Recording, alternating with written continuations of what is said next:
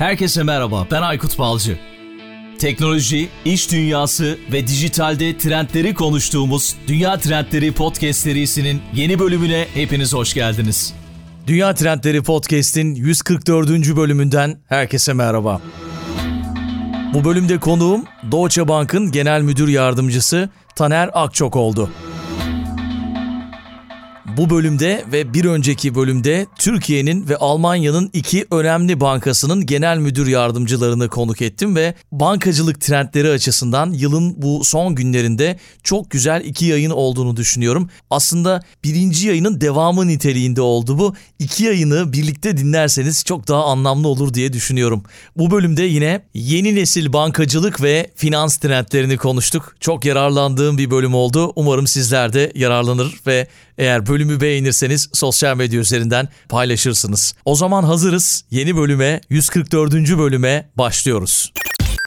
Taner Bey merhabalar, hoş geldiniz. Merhabalar Aykut Bey, hoş bulduk. Nasılsınız? Çok çok teşekkür ediyorum. Yaz aylarından bu yana bu yayını planlıyoruz sanırım. Evet, bayağı bir 6-8 ay oldu bu yayını planlamaya başladığımızdan beri ancak takvimimiz uyuşabildi. evet, yani o zamandan bu zamana da eminim birçok şey değişmiştir ve bu bölümde sizin önemli deneyimleriniz var. Onlardan bahsedeceğiz. Tabii şey Deutsche Bank'ta genel müdür yardımcısı, Global'de genel müdür yardımcısı olduğunuzu söyledim ben ama isterseniz bugüne kadar siz neler yaptınız böyle ya da son dönemde neler yapıyorsunuz? Belki biraz ondan bahsederek başlayabiliriz. Tabii ki ben şu an Deutsche Bank tarafında aslında API Platforms and Integration Services dediğimiz bir bölümü yönetiyorum. Yani bu da şöyle ki bütün Deutsche Bank içerisindeki API platformları, bunların sahip olduğu portaller, bunlar internal ya da external olabiliyorlar. Aynı zamanda işte bu dijital transformasyonu lead edecek belli teknolojileri geliştiriyoruz ekip olarak. Ortalama değişmekle birlikte 300-600 kişi arasında bir ekibim var. Öncesinde FinLeap Connect'in kurucusuyum. Aynı zamanda orada Managing Director olarak uzun zamanlar çalıştım. Yaptığımız işte Avrupa için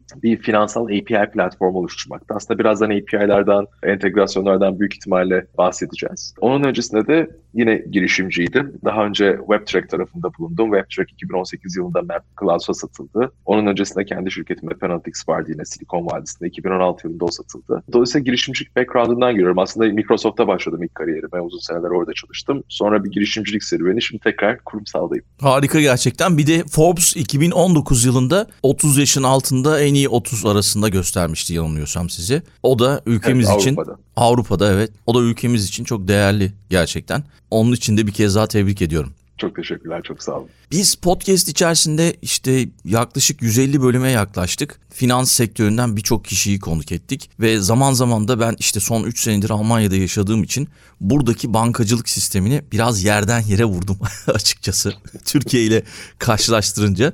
Sonra dedim ki ya acaba haksızlık mı ediyorum? Almanya'dan da bir yönetici, bir kurumsaldan bir profesyoneli konuk edelim ki o da bize anlatsın gerçekten durum böyle mi? Ne durumda yani Almanya'daki bankacılık? Bir benim gördüğüm var bir de sizin tarafınızda durum nasıl? O yüzden bu bölümde özellikle sizi konuk etmek istedim. Bilmiyorum belki benim tespitlerime katılmazsınız. Şeyle başlayalım isterseniz. Bu deneyimsel bankacılıkla başlayalım. Bu nedir ve bankacılık ve finansal sektör için ne anlama geliyor? Belki bununla başlayabiliriz. Tabii ki aslında deneyimsel bankacılık yani contextual banking dedikleri şey son yıllarda gittikçe daha da önem kazanan bir hale geliyor. Bu deneyimsel bankacılık en özet haliyle aslında doğru müşteriye doğru ürünü doğru zamanda doğru kanal üzerinden sunmak oluyor. Yani eskiden satın alma davranışları ya da satın alma süreci bir tık daha farklıydı. Ne yapıyorduk? işte kredi arıyorsak ya da bir banka hesabı açacaksak tek tek bankaların web sitelerini ziyaret ediyorduk ya da tek tek sitelerden kredi imkanlarına başvurular yapıyorduk. Şimdi yeni yeni dünyalar gelmeye başladı. Bu sadece bankacılık için değil aslında bütün finansal ekosistemi kapsayan bir şey. Yani ben Amazon'dan bir ürün satın alırken mesela bu ürünün şu sigortasını almak istiyor musunuz diyor. Ya da siz Almanya'da mesela görmüşsünüzdür burada comparison engine'ler var. İşte Check24 gibi. Girdiğiniz zaman hangi bankanın yüzde kaçtan kredi verdiğini görebiliyorsunuz ve o sırada hiç o siteyi terk etmeden direkt krediye başvurabiliyorsunuz. Bu aslında doğru müşteriyi doğru kanaldan yakalamak. Bir de bunun doğru zamandan yakalama olayı var. Örneğin siz pek çok finansal işlem yapıyorsunuz ya da finansal giriş çıkışlarınız var. Aslında bunların her birisi bir life event adresi diyor. Ne demektir bu? Örneğin mesela Almanya üzerinde Kindergeld alıyorsanız banka hesabınıza Ben biliyorum ki sizin çocuğunuz var mı yok mu? Hatta aldığınız miktardan kaç çocuğunuz olduğunu biliyorum. Ya da payment partneriniz değişmiyor maaşı aldığınız yer fakat miktarınız değişiyor. Ben buradan biliyorum ki siz terfi ettiniz ya da zam aldınız. Ya da kontratlarınızla ilgili bilgim yok ne zaman başlayıp bittiğini ama kontratlarınızın transactionlarını görüyorum. Bu işlemler içerisinde kontratın fiyatının değiştiği tarihi alıp diyebiliyorum ki evet bu adamın kontratı bu tarihte başladı ve ben bunu 3 ay öncesinden itibaren yaklaşık iptal ettirebilirim. Benzin istasyonları alışverişlerinizden arabanız olduğunu bulabiliyorum. Ve mesele şu aslında bir şeyi aldığınız zaman onun tamamlayıcı ürününü sunmak ya da bir yola çıktığınız zaman yani siz artık alacağınız eve karar verip de bankalar arasında seçim yapmak noktasında ben size erişmektense siz daha ilk baştan ev bakmaya karar verdiğiniz anda ben sizin finansal işlemlerinizden ya da sahip olduğum verilerden ya da yaptığınız footprintlerden, davranışlardan buradan bu arayışta olduğunuzu çıkartıp bunu en başından yaklaşıp doğru ürünlerle size aslında yolculuğunuzda partner olabilmek olarak deneyimsel bankacılığı biraz açabiliriz belki. Gerçekten bu son dönemde ihtiyacımız olan bir şey herhalde ve çok fazla özellikle evet Almanya'da verdiğiniz örneklerde görüyorum. Türkiye'de de görüyorum. Sanırım Türkiye'de de bu artmaya başladı bu konu. Bu konuda herhalde öncü Avrupa mı oldu? Ya tam olarak aslında bu şekilde diyemeyiz. Yani bankacılık ürünleri açısından mesela başta bir tespitte bulunmuştunuz ki çok doğru bir tespit. Dediniz ki buradaki bankacılığı yerden yere vuruyorum senelerdir geldiğimden beri. Çünkü çok doğru yani ben buradan bir para transfer ediyorum. Paranın diğer banka hesabıma geçmesi iki gün sürüyor bazen. Burada çoğu yerde bir restorana bir kafeye gittiğiniz zaman kart kabul edilmiyordu pandemiye kadar. Sadece cash çalışıyordu. Evet. Dolayısıyla da cash üzerine kurulu bir ekonomi içerisinde finansal enstrümanlar çok az. Finansal enstrümanların az olması da neydi işte? Mesela bir tane Fons Finans diye bir şirket vardı ben Finlip tarafındayken. Bunlar bir toplantıya geldiler. Dediler ki bizim devrim niteliğinde bir ürünümüz var. Çok da hızlı büyüyor. Biz burada işte sizinle entegre olabilir miyiz? incelemek istiyoruz falan. Dedim buyurun gelin. Geldiler anlatıyorlar. Diyorlar ki bak şimdi diyorlar Satürn'e gidiyorsun. Evet. Bir televizyon alıyorsun. Tamam. Televizyonla kasaya giriyorsun ve orada bir font finans kart şeyi var. Bölümü var. Oradan kartı alıyorsun. Mobil uygulamandan girip ondan KYC KYC yapıyorsun. Hı hı. Ondan sonra karta kendini tanımlıyorsun ve alacağın ürünün bilgilerini giriyorsun uygulamadan ve atıyorum televizyon 1500 euro ise sana o anda 1500 euroluk kredi veriyoruz. Anlık olarak bunu alıyorsun. O krediyi kasada kullanıyorsun sonra bunu bize peyderpey ödüyorsun. Dedim siz taksit yapıyorsunuz. yani, Doğru evet.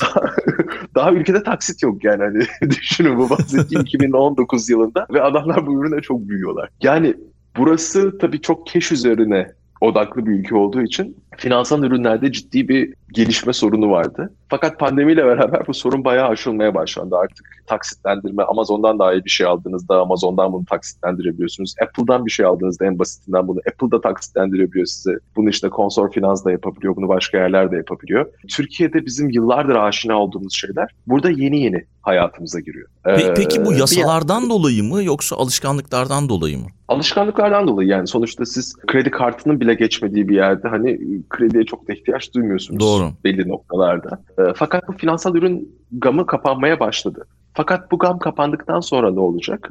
Burada iyi olup da Türkiye'de birazcık zorlandığımız şey de finansal teknoloji ekosistemi. Yani burada bir banka ortalama 16,5 finansal teknoloji firmasıyla çalışıyor. Buna bahsettiğim küçük bankalarda dahil. Evet işte hesap değişim sistemlerinden tutun, çoklu bankacılık, multibanking tarafından geçin. Pek çok servise kadar hani ödeme sistemlerinde ya da işte belli loyalty sistemlerde bunların hepsini aslında bankalar finansal teknoloji şirketlerinden alıyor. Türkiye'de durum biraz daha farklı. Türkiye'de bankalar ya bunu hiç dışarıdan almıyorlar, kendileri yapıyorlar çünkü kendilerinin devasa teknoloji departmanları var. Ya da dışarıdan aldıkları şeyi de internalize etmek için bir ARGE araştırıyorlar. Şimdi böyle yaptığınız zaman tabii ne oluyor bu sefer ekosistemin gelişmesi biraz daha yavaşlıyor. Ekosistem geliştiği zaman maliyetler artmaya başlıyor. Finansal ürünleriniz rekabetçi olmuyor çünkü bir banka bunu sadece kendisi için yapıyor. Fakat bir finansal teknoloji kurumu bunu belki 100 banka için yapıyor. Dolayısıyla da maliyeti 100'e bölüyor. Üzerine biraz kar koyabiliyor. Fakat bir banka bunu tek başına yaptığı için günün sonunda maliyetler yükseliyor. Dolayısıyla da bu tarafta o ekosistem tarafına deneyimsel bankacılık dediğiniz şey çünkü çoklu alandan veriyi toparlayabilip onunla üzerine bir müşteri stratejisi kurabilmek. Bu noktada Avrupa belki birazcık öne doğru geçebilir diye düşünüyorum. Anladım. Bir de tabii şunu da söylemek lazım. Bizim 90'lı yıllarda yaşadığımız kötü tecrübeler bankacılık sektöründe biraz daha temkinli davranmamıza neden oldu. O yüzden daha böyle startup kafasıyla ilerliyor herhalde Türkiye'deki bankacılık sistemi. Mesela işte o iki gün örneğini vermiştiniz ya onu hala aklım almıyor. Aynı banka içerisinde havale yapacağım. Yani bir cebinden bir cebine koyacak öyle düşünebiliriz. Yine iki gün bekliyorum. Hesap da benim yani bu arada. İki hesap da benim. o, mesela o anlayamıyorum. Onu ben şey diye düşünmüştüm. Herhalde yasal bir takım şeyler var o yüzden diye düşünmüştüm. Çok eskilerden böyle bir şey vardı abi. Mesela çok ilginç bir şey söyleyeyim sana. Şu an mesela N26'da bir hesaptan bir hesaba para aktardığın zaman anında geçiyor. Bunu birkaç banka daha yapmaya başladı. Bazı bankalar mesela Deutsche Bank'ta bir hesaptan başka bir hesaba gönderirken instant payment seçeneğini seçebiliyorsun. Hmm. Bunların yani bu real time transferin arkasında finansal kuruluşlar değil de bir fintech şirketi var. Anladım.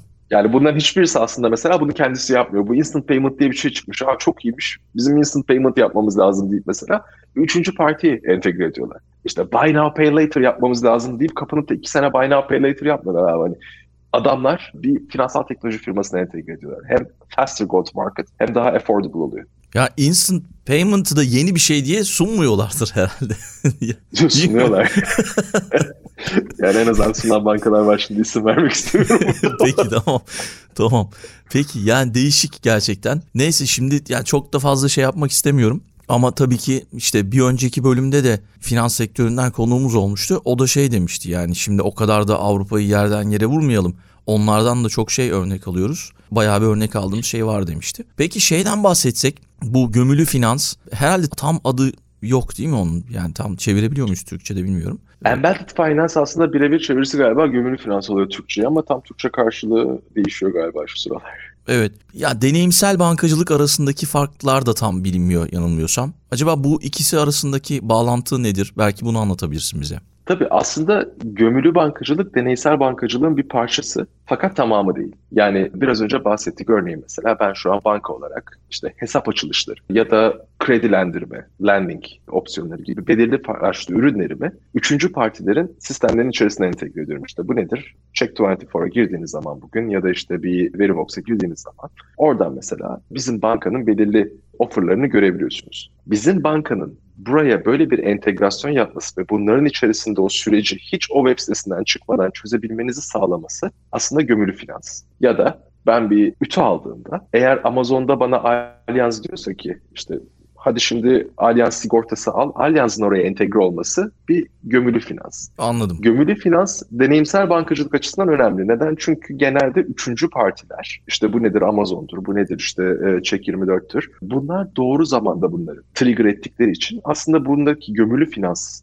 onun kullanıcısı için bir deneyimsel varlık. Fakat direkt deneyimsel bankacılık dediğiniz zaman biraz önce bahsettiğim aslında şey tarafına geliyoruz. Müşterimin benim doğru kanaldan doğru şey. Yani adam ev almış mesela halen daha siz ev kredisi bilgisi gönderiyorsunuz. Ya da adam araba almış hani gas transaction'lar dönüyor orada. Siz halen daha araba kredisine ihtiyacınız var mı diyorsunuz. İşte bunlar mesela doğru veri yapısı kurulamadığı için mevcut ürünleri en hani böyle profil uyabilecek insanlara sunmak. Yani doğru olmayan ürünü çok yanlış bir zamanda yanlış bir kullanıcıya sunmak. işte bu tarafta bu sorunu çözmekte deneyimsel bankacılığın içerisine giriyor. Özellikle bankacı bankalarda.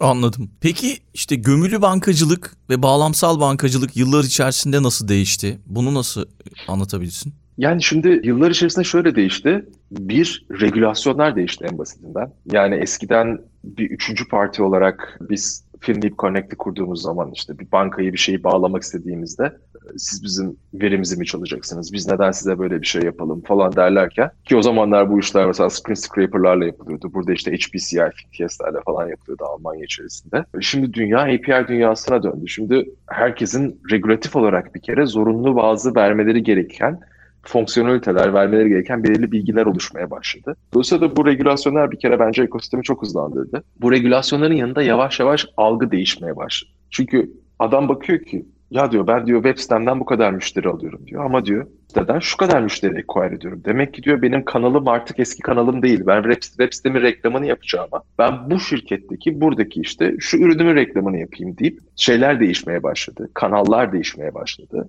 Veri işleme yeteneğimiz çok değişmeye başladı. Özellikle burada sadece banka için değil ama son kullanıcı için de faydalı şeyler çıkmaya başladı artık işte kişisel finans yönetimleri. Bunun dışında işte doğru şekilde artık transaction'ları kategorize edebilmek, bu kategorizasyonlar sonucunda belirli insight'lar çıkartabilmek. Zaman içerisinde bunlar çok değişti. Market çok, finansal teknoloji marketi çok çeşitlenmeye başladı.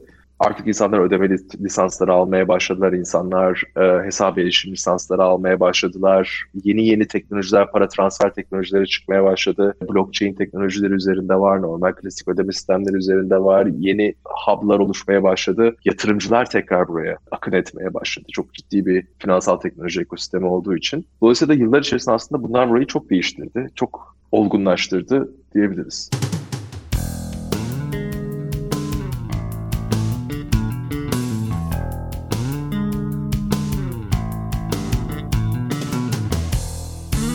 Belki bu sorudan önce şeyi sormam gerekiyordu. Öyle daha mantıklı olur diye düşünüyorum. İşte verinin ve yapay zekanın deneyimsel bankacılık üzerindeki öneminden az çok bahsettik tabii de yani bu önümüzdeki yıllar içerisinde nasıl etkileyecek sektörü? Ya şöyle yine isim vermeyeyim ama çok büyük bankalarda genelde şöyle bir sorun var şu an. Adam bir kampanya yapacak ya da bir ürün tavsiyesi verecek. Elindeki müşteri verisinin consent şeyi dahi yok durumunu dahi bilmiyor. Yani hangi müşteriye ne gönderebilirim, hangi müşteriye ne gönderememi dahi bilmiyor. Evet. Sadece belirli ürünler için verinin tool'ların içerisindeki consentlerini biliyor. Data lake'ler, veri gölleri oluşturulmasıyla alakalı projeler yapıldı. Bu projelere yüz milyonlarca eurolar harcandı. Yıllarca bunu pek çok banka yaptı ve bunların hiçbirisi çalışmadı. Dolayısıyla da veri hep bildiğimiz, hep topladığımız ama işlemeyi kullanmayı çok bilmediğimiz bir dünyaydı aslında bankacılıkta. Şimdi bu gittikçe önem kazanmaya başladı ve bunu yavaş yavaş öğrenmeye başladık. Yani büyük veri havuzları, büyük veri gölleri yerine küçük küçük data puddle'lar yapılmaya başlandı. En basitinden farklı veriler farklı yerlere akarken bu veriler bir yerlerde toparlanmaya başladı. Bunların işleme sistemleri değişmeye başlandı ve artık bütün verim burada olsun, devasa bir data modelim olsun, bunun üzerine bir tane tableau koyayım işte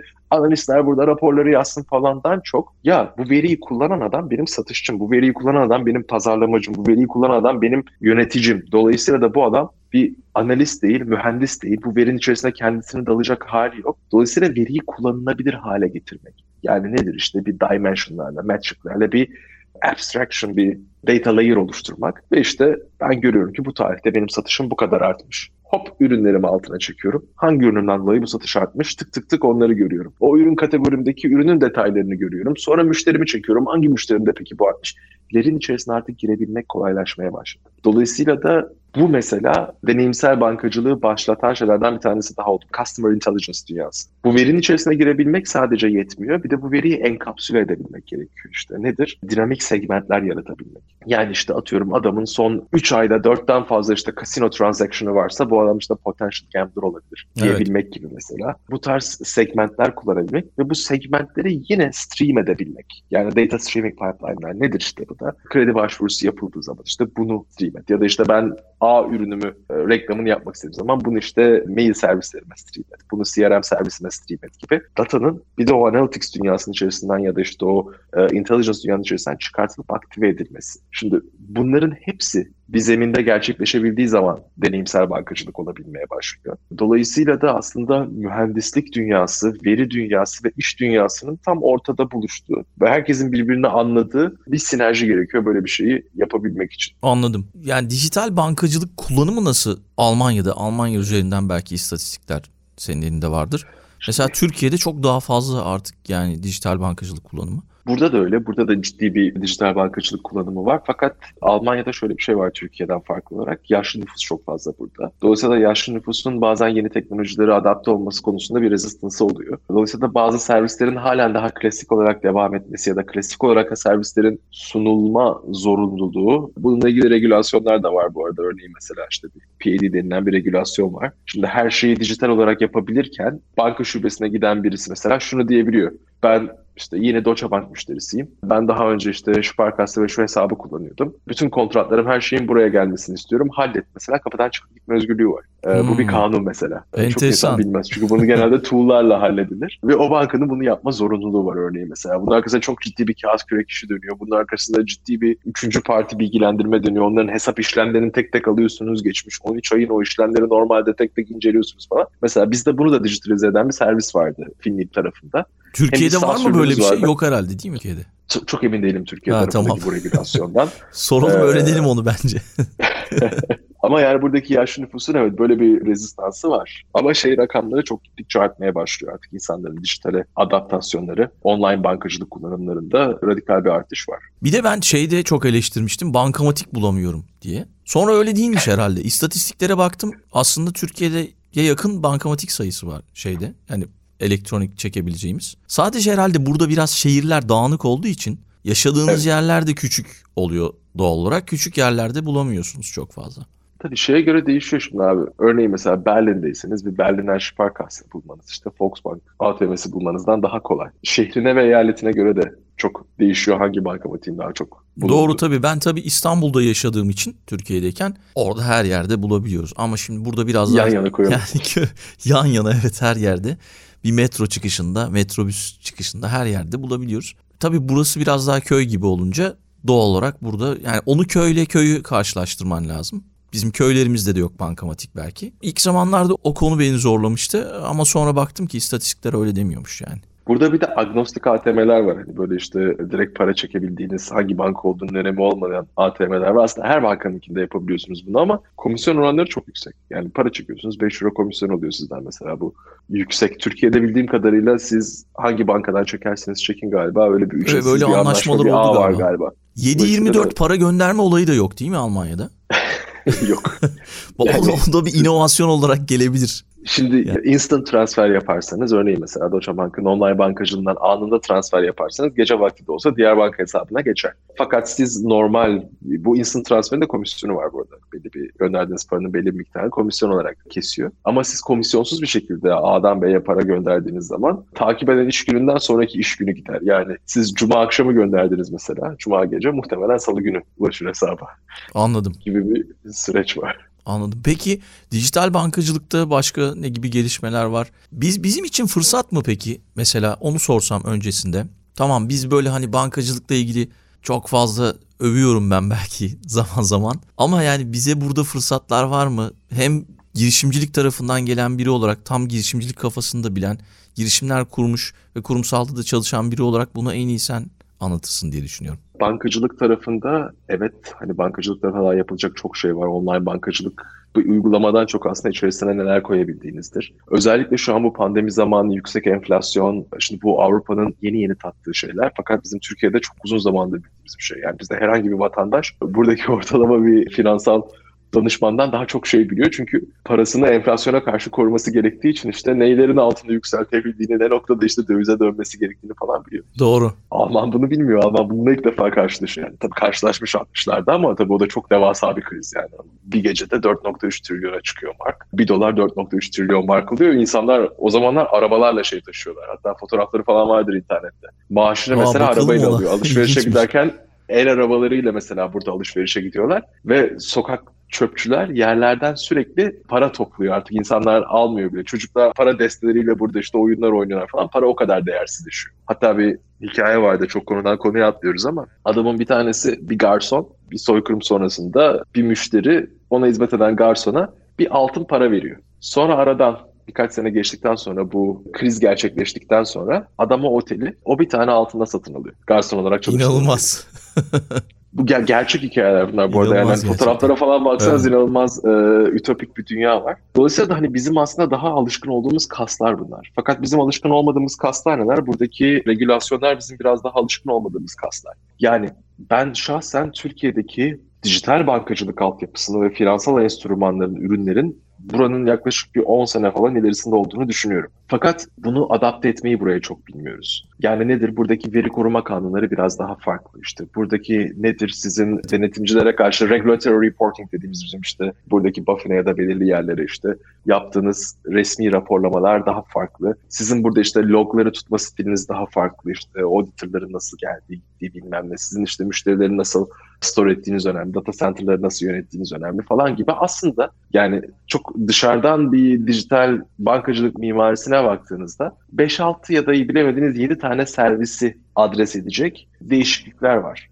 Ve bu değişiklikleri yaptığınız zaman sizin aslında mevcut olduğunuz Türkiye'deki altyapıyı ya da Türkiye'deki belirli fonksiyonları burada kullanabilirsiniz. Burada bence Türkiye için ciddi bir banking as a service fırsatı var.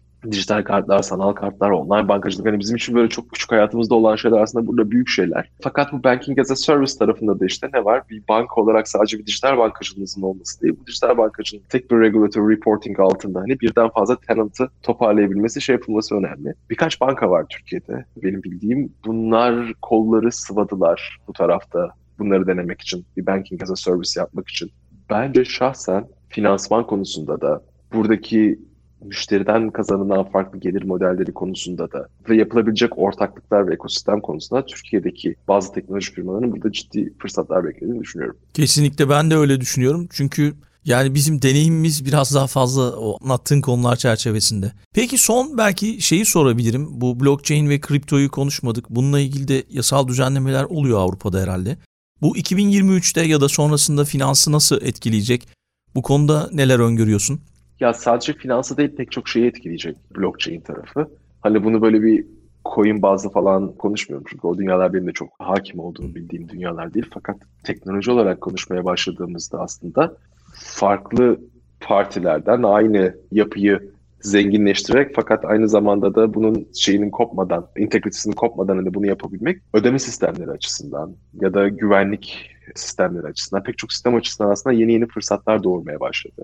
Raporlamalar konusunda, resmi raporlamalar konusunda falan şeyler olmaya başladı. Dolayısıyla aslında bunun şeylerini görüyoruz. Ekosistem üzerinden bunların etkilerini görmeye başladık. Bunun digital asset tarafına bakarsak işte nedir bunlar? Şu an bizim kriptolar dediğimiz işte NFT'ler dediğimiz ya da farklı hani dijital asetler dediğimiz bankalar artık bu dijital asetleri görmeye başladılar. Dijital asetler konusunda nasıl dijital asetlere yatırım yapılabilir ya da nasıl dijital asetler, dijital varlıklar korunabilir bunları görmeye başladılar. Ülkelerin merkez bankaları işte siz biliyorsunuzdur ki Central Bank Digital Currency şu an burada çok konuşulan konulardan bir tanesi. Evet. Merkez bankaları artık kendi dijital currency'lerini çıkartmaya karar verdiler. Dolayısıyla da evet burada hani bekleyen büyük fırsatlar var, burada bekleyen büyük gelişmeler var. Fakat günün sonunda para takip edilmesi gereken bir şey. Şimdi biz diyoruz ya işte otoritelere karşı işte kahrolsun otoriteler, merkeziyetsiz finansçılık falan hani aslında o iş pek öyle yürümüyor. Çünkü bizim daha işte her çeyrek vermek zorunda olduğumuz eğitimler var, yenilemek zorunda olduğumuz eğitimler var. Bir paranın bir yerden bir yere transfer edilirken işte ambargolardır, sansasyonlardır, anti terör finansmanlarıdır, para aklama, money launderingler falan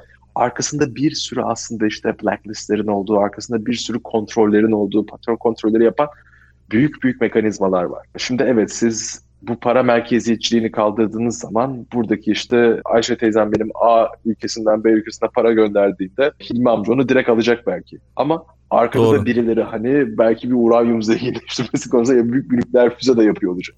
Yani iyi kesim için evet faydası olan bir şey merkeziyetsiz finansman ama e, finans ama bir yerde de ben bunun şahsen kontrol edilmesi gerektiğine inananlar da tabii benim kendi kişisel görüşümdür. Öyle bir kurumu ya da şeyi bağlamaz. Dolayısıyla da bunun merkez bankalarının şu an bir dijital şey çıkartıyor olmaları ve bunun ileride gelişeceği alanlar biraz daha değerli olacaktır diye düşünüyorum. Kesinlikle ki bununla ilgili de yayınlar yaptık. Peki son bir son yine bir son bir soru geldi aklıma. Bu Metaverse ve Buyurun. NFT konusunda bir şeyler yaptınız mı son yıllarda? Bayağı bir Türkiye'de işte Metaverse konusu yükseldi. Finans sektöründe Avrupa'da Almanya'da nasıl görüldü neler oldu çok takip edemedim açıkçası. Evet yani şahsen ben kendi adıma bir şey yapmadım. Fakat bank olarak ve teknoloji olarak yapılan şeyler var eminim bunu şu an pek çok banka under radar yapıyordur.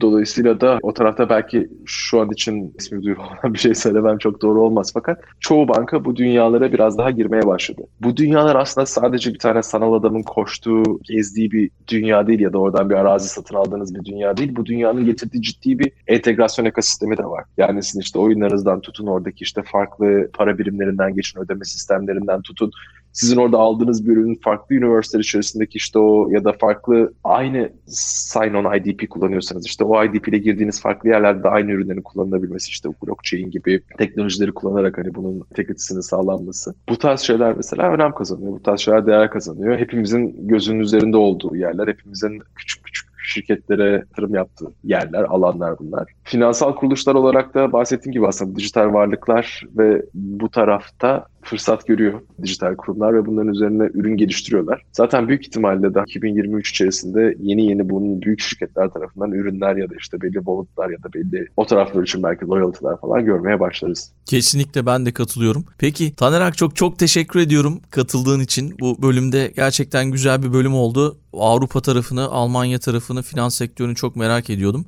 Tam böyle bir yetkili ağızdan dinlemiş olduk. Belki kapatırken her konuğun bir kitap önerisinde bulunuyor. Son dönemde okuduğun ya da bize tavsiye etmek istediğin bir kitap olursa onu da dijital bir kütüphanemiz var oraya koyarız. Hemen şu an şuradan bakıyorum. Bir tane mi sadece tavsiye edebiliyoruz? Birden fazla da edebilirsin.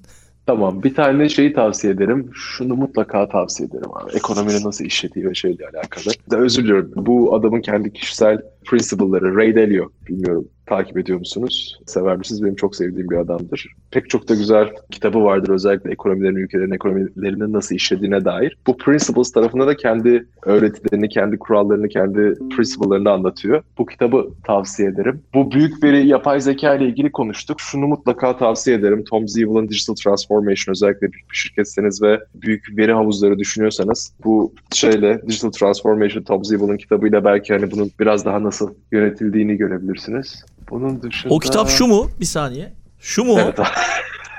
evet. Sana tavsiyem bak o kitabı ilk şeyden başla okurken. Önce son chapter'ını oku. Ben Tom'u kişisel olarak da tanıdığım için chapter 11 evet. Chapter 11'i Tom yazıyor. Diğerlerini tabii ki bir yazıp hani Tom onu düzenliyor ediyor falan da. Türkiye'deki Çok- adı çok dijital dönüşüm, desel yok oluş çağında hayatta kalmak ve başarılı olmak. Ben de Türkiye'ye Bence- gittiğimde aldım ama henüz okumadım. Çok güzel bir kitap. Kesinlikle tavsiye ederim abi. Yani Süper, benim böyle hani harika. hakikaten Sevindim. uzun uzun yavaş yavaş tekrar tekrar ederek okuduğum kitaplardan bir tanesidir. Bir daha bir son olarak şey olanlara, benim gibi nerd olanlara The Mathematical Corporation kitabını tavsiye ediyorum. Bu üç kitabı tavsiye edebilirim. Tamamdır. Çok çok teşekkür ediyoruz. Hepsini aldık tavsiyeleri. Bir tanesi de bende varmış zaten. En kısa zamanda okuyacağım. Süper. Katıldığın için çok sağ ol. Çok teşekkürler. Tekrar buluşmak üzere. Ben teşekkür ederim Aykut. Çok sağ ol. Görüşmek üzere. İyi bak kendine. Kapatmadan önce Patreon destekçilerimize de teşekkür edelim. Recep Topçu, Serdar Sungur, Onur Atakan, Nilay Atalay, Kübra Karaman, Necdet Dikmen, Birol İnci ve Ahmet Uçar'a sonsuz teşekkürler. Eğer siz de Patreon üzerinden destek olmak isterseniz podcast'in açıklama kısmında Patreon linkini bulabilirsiniz. Dünya Trendleri Podcast serisinin bu bölümünün sonuna geldik. www.dünyatrendleri.com Twitter'da @dünyatrendleri, Instagram'da dünya.trendleri adreslerinden Dünya Trendleri Podcast'i takip edebilirsiniz. Unutmayın önerileriniz ve merak ettikleriniz içinse info gmail.com adresinden mail atabilirsiniz. Bu bölümü dinlediğiniz için çok teşekkürler. Yeni bölümde tekrar buluşmak üzere.